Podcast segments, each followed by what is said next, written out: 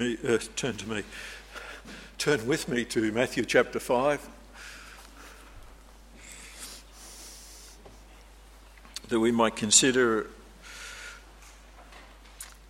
verse 6, in particular of the Beatitudes. Matthew 5 and verse 6 simply says, Blessed are those who hunger and thirst for righteousness, for they shall be filled. Again, a statement and a promise. Let us bow in prayer.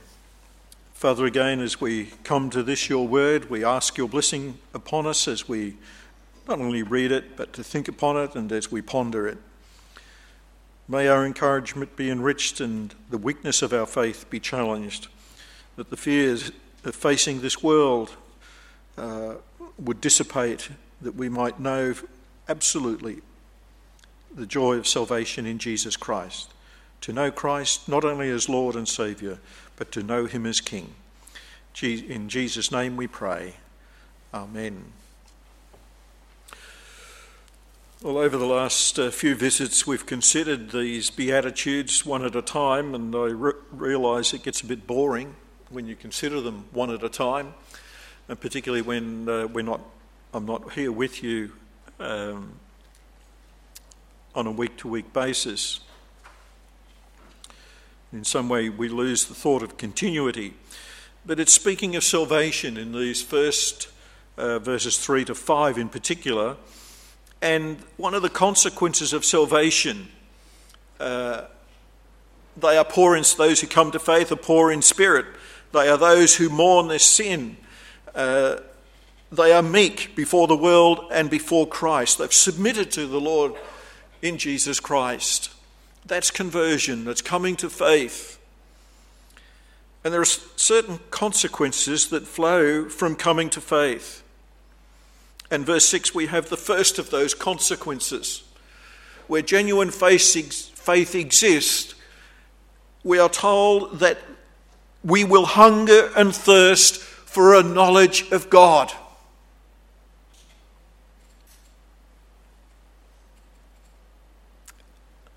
Christian believer, are you aware that you are hungry? Are you aware that you thirst for a knowledge of God in Jesus Christ? Or as the scripture puts it, do you hunger and thirst for righteousness? You see, it comes with a promise they shall be filled. In other words, the more we hunger, the more we thirst, the more we do something about it, the more we, we will be filled with the righteousness, the holiness of Jesus Christ. We are to put on the righteousness of Christ. The Apostle Paul says elsewhere, and I want to come to this this morning and encourage us all to ponder our position. And it also tells us that uh, if we are uh, uh, of a mind, well, I've come to faith in Jesus Christ, do I not have my salvation? Well, the answer to that, if we've come to Jesus Christ in genuine faith, then yes, we do have a salvation. But without holiness, it is impossible to please God. In other words, God does something for us in salvation. He imparts His love and His grace, or imputes it to us, I should say. But then He says, now go on putting on righteousness. Blessed are those, happy, satisfied are those who hunger and thirst for a knowledge of Christ. It is not sufficient just to say, well, Christ died for me, I believe that, therefore that's the end. No, we're to take that initial knowledge of salvation in Jesus Christ and apply it. And the only place that we can come to to know God, to answer these pangs of hunger and thirst, to satisfy them, is the Word of God written.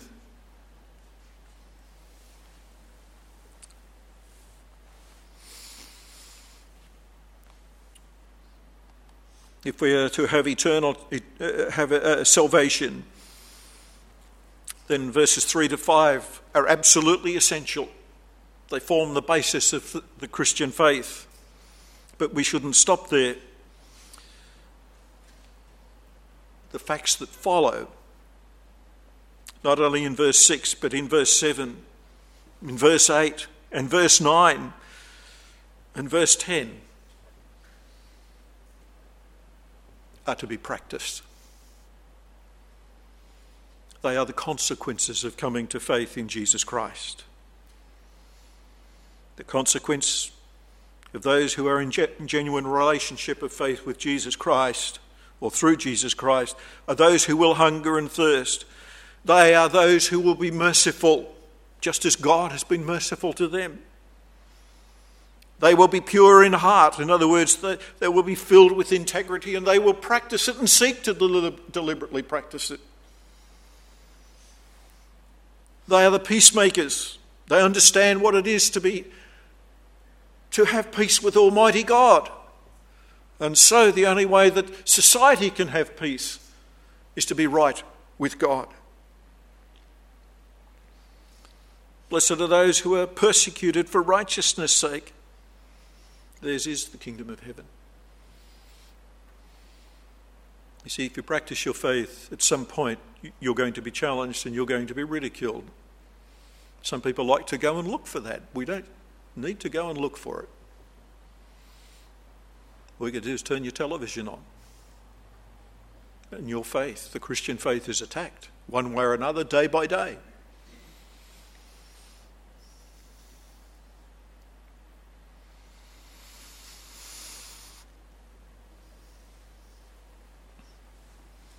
The government persists with its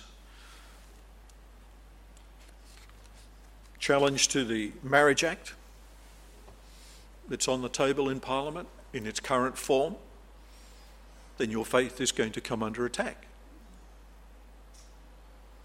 Ministers are going to go to jail eventually because they refuse to marry same sex couples.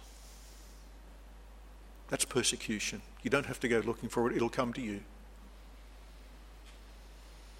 and as citizens of the Church of Jesus Christ, each of us is going to be challenged.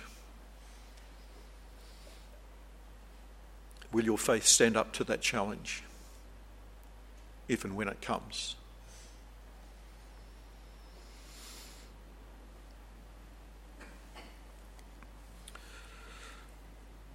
Millions today want happiness. There's no question of that. We all want happiness and a satisfying life. Nothing wrong with that. But too many obtain it through the material, try and obtain it through the material benefits of this world. And all of the material benefits and graces that we have come from the hand of God. Everything that is good, He holds nothing back from anybody. Every good thing comes from the hand of God. And yet, society, the more it has, the more it wants. The more it wants, the less it has, so it thinks. And society is littered with the consequences of greed and avarice, which we see in nations, the consequences of it in nations today. Whether that be the United States, who would want to be the next president in with the debt? that it's got. Who would want to be in the European economy with the unbelievable debt that it's got itself into? Not because of accident, because of deliberate greed.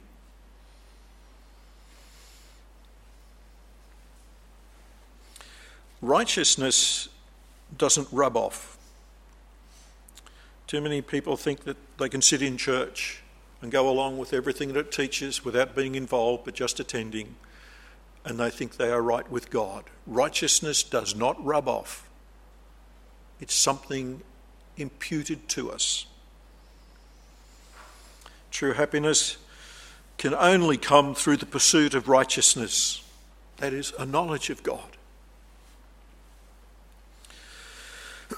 now, I've used the word imputed, and as we come to this text, I want to speak not only of imputed righteousness, but also of imparted righteousness. Now, this text here speaks of imparted righteousness. Uh, it sounds a, bit, a little bit odd to use these two terms, but if you turn to Genesis 15 and 6, where we've got the conversion of Abraham described in Genesis 15 and verse 6. In particular, uh, in the first few verses, God gives Abraham a promise. And when we read, uh, uh, it's a renewal, it's a restatement of the covenant of grace. And he promises a son, a great nation, and so on. And verse 6 simply tells us, And he, Abraham, believed in the Lord, and he, God, accounted it, imputed it to Abraham for righteousness. When we come to faith, God imputes us, imputes to us. It's something He does in us, the righteousness of Christ the Apostle Paul in Corinthians uh, that we read. You are new creatures in Christ. What has God done? He's done something in us that changes us into to, to recognize the likeness of Jesus Christ. He's initially done that imputing work, declared us to be right to enter into the kingdom of God by nothing other than simple faith in Jesus Christ. That's imputed faith.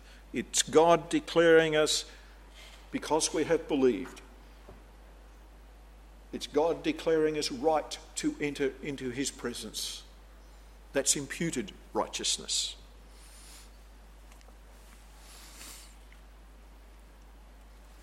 Or, if you like, uh, in theological terms, it's called justification. We're using big words here, but they all mean much the same thing. But then there is imparted righteousness. And our verse here in our text says, Blessed are those who hunger and thirst for righteousness. Another word that can be used for imparted righteousness is to be sanctified, to be set apart. They all come from the same word group in the original language. So here, the ones who are happy are those who thirst and hunger, who desire to be holy in Jesus Christ. Holy does not mean perfectness, although it's implied, I guess. But that's not what it means. It simply means to be set apart. To be holy or to be sanctified means to be set apart for the purposes of God. That's all it means. We cannot have one foot in eternity and the other foot in the world. We cannot have both feet sitting in church on a Sunday for an hour or whatever it is and go out of church and live in the world as the world lives and come back next Sunday not having prayed, not having read the Word of God.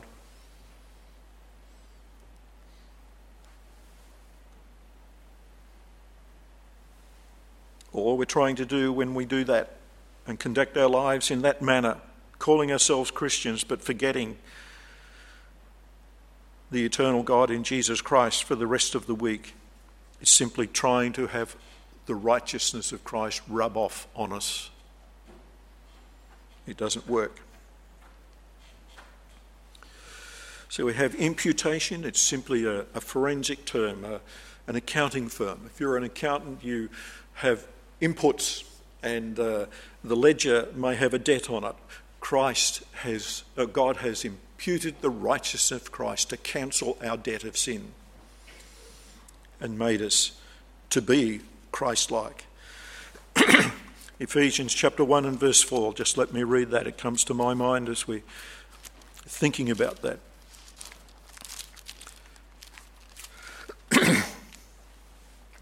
just as He, God, chose us in Christ before the foundation of the world. And what's his purpose in calling us before he even created the universe? He knew us, we're told. This is our God. He knew us before He even created us, before we were a twinkle in our parents' eyes. He knew us. His purpose is simple that we should be holy, set apart, sanctified, pursue the knowledge of God without, and be without blame before Him. That's God's purpose in eternity. It's His role in eternity for His people and His church.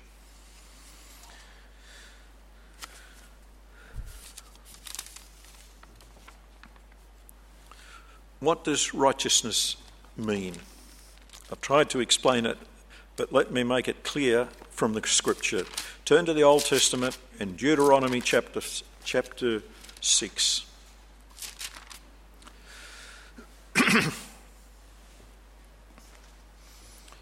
Deuteronomy chapter 6 and verse 25. Well, we'll start at verse 24. This is the biblical definition of what I've trying to, been trying to say.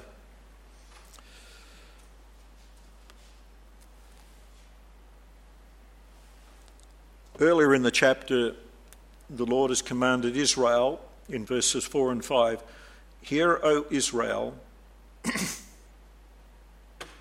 Lord our God, the Lord is one. You shall love the Lord your God with all your heart, with all your soul, and with all your strength. When we get to the end of the chapter, scripture says this in verse 24 And the Lord commanded us to observe all of these statutes, to fear the Lord our God for our good always, that he might preserve us alive as it is this day. Verse 25, and this is the key then it will be righteousness for us if we obey these statutes, the word of God, the command of God. It will be righteousness for us if we are careful to observe all of these commandments before the Lord our God, as He has commanded us. So, to be righteous is to be like God, to uh, conform to His word, conform to His, therefore, to His character. Um, we go through the Ten Commandments, we think of them as law. But I prefer to them to think as a description of the character of God to which we must conform. The law, the Ten Commandments, uh, thou shalt not steal for argument's sake, it's not primarily the problem of taking a biro off somebody's desk without, you know, we do it. I used to work at a council office and I would come home with a biro or two biros in the, my top pocket and I'd put them on my desk at home because I'd sit down after evening meal and do council, do work for, for the council. And I'd leave the biros on my desk. And after a month, I might have 20 or 30 biros sitting on my desk, and I suddenly realise how did all these get here? You take them back a bit sheepish and get shot at when the office staff realised what you were doing.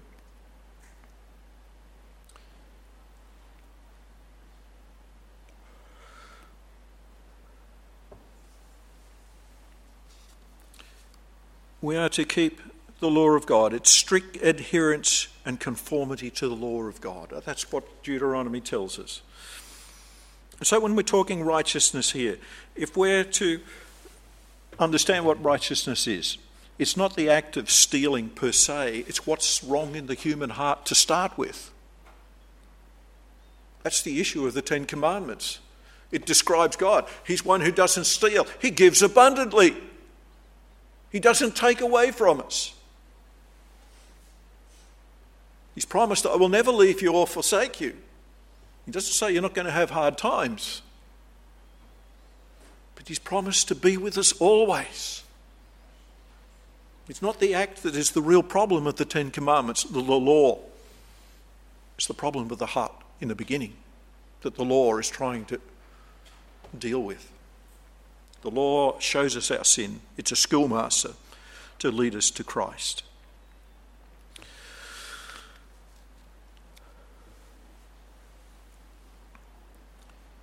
Well, I've said also that not only is there imputed and imparted righteousness. But here we've got justification, which is imputed, and here we've got sanctification, which is imparted. Sanctification simply means again holiness, conformity to the law of God, to be set apart. All coming from the same word group, uh, all describing our position before God as His people.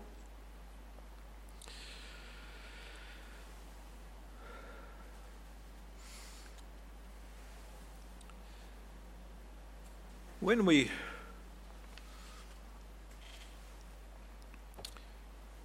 come to again thinking about our text, turn back to Psalm 1 that we read earlier.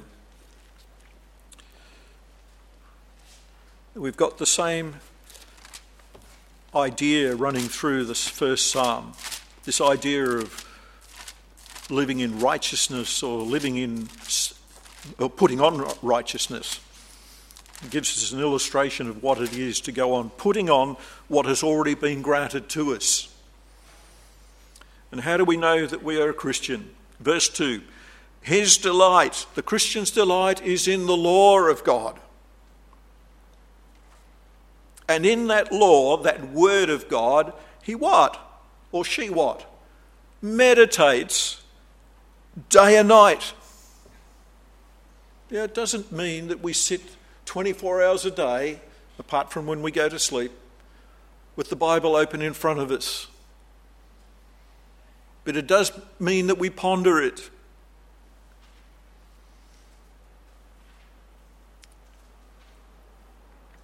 Years ago, when I was working with the council, I walked to work about 15 minutes, 15, 20 minutes, depending on how lazy I was.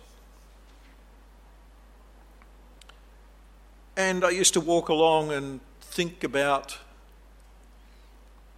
what I'd read in the scriptures to the family and the kids the night before. We ponder it. But I didn't walk up the street with my Bible wide open, pretending to be some sort of super Christian. That's to look for persecution. We're commanded in the scripture not to do that. We're told just to simply live our lives. I will never forsake you nor leave you. In the Word of God, we meditate day and night. It's interesting when you go to Psalm 2 in verse 1, it says uh, in the second line, the people plot in, uh, why do the people plot a vain thing? The word plot is exactly the same word used in verse 2 meditate the enemies of Christ meditate on how to undo his word. What's the consequence of meditating day and night? That Christian man or woman, boy or girl, will be like a tree planted by the rivers of water. And the, the, the David here, as he writes, uh, is um, he's got an idea and he's backyard, he's got an orchard. And he's got trees, fruit trees planted, and he's got a drain ditch, a ditch runs from tree to tree to tree so that it can be irrigated. That's what the scripture calls a river here. He's not thinking again of the Murray River or, or the Loddon or whatever it is that we have nearby. He's thinking of his backyard. That's the idea of it, and it's called rivers here. And that fruit tree has got its roots down into the mud and the moisture that that ditch or drain supplies. And when it is the Christian's privilege to read the scripture, to ponder it, they're going to be like that tree with our spiritual roots, the roots of our hearts and our souls going down into the moisture that is the Word of God written. And what's the consequence of that? It brings forth its fruit in its season. The leaf will not wither. Whatever they do shall prosper. Now, it doesn't mean you're going to prosper because you scratch the garden. Uh, that's not the prospering that it means. Obviously, if you look after a garden, it'll grow things. But in everything you do from a in seeking and hungering after righteousness, not righteousness, the knowledge of God, you will prosper.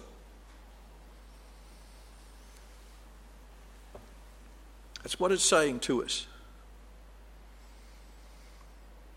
And when we come to our text, blessed are those who hunger and thirst.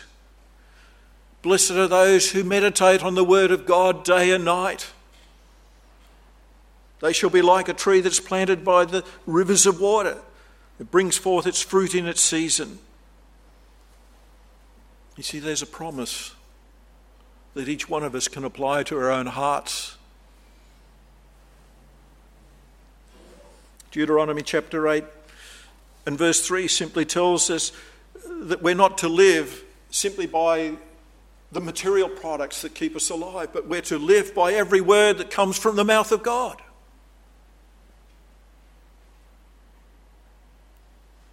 And when God, when that verse appears in the scripture, what's the background to it? Israel's in the wilderness. And the Lord's feeding them manna and a, um, a quail at night for meat. What's he saying? I'll feed you, I'll give you what you need to live physically. But you must learn to live by every word that comes from my mouth. That we might have hearts and minds to do it even today.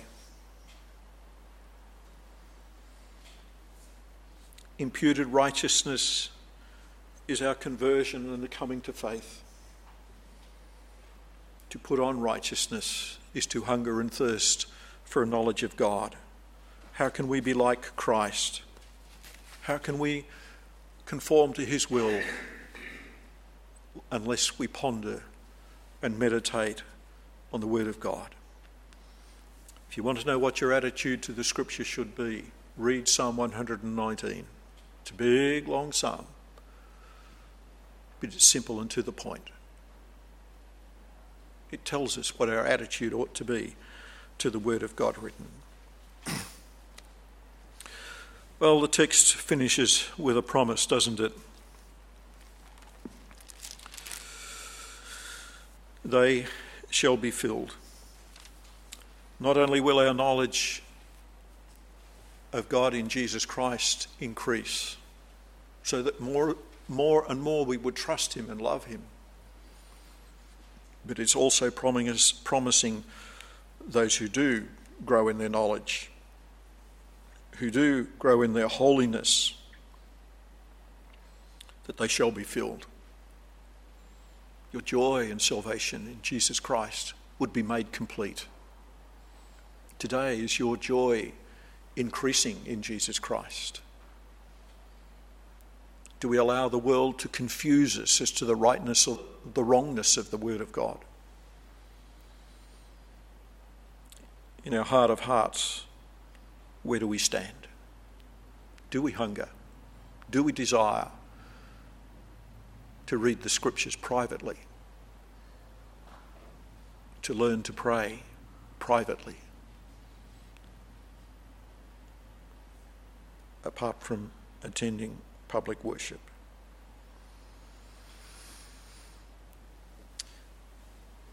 When God imputes his right, the righteousness of Christ to us, he sees us as perfect.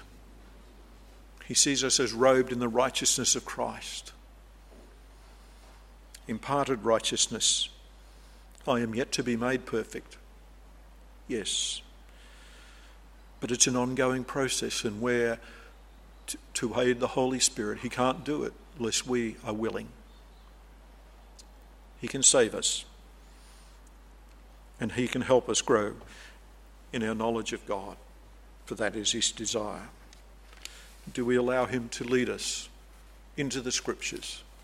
Do we allow him to teach us his word? Amen.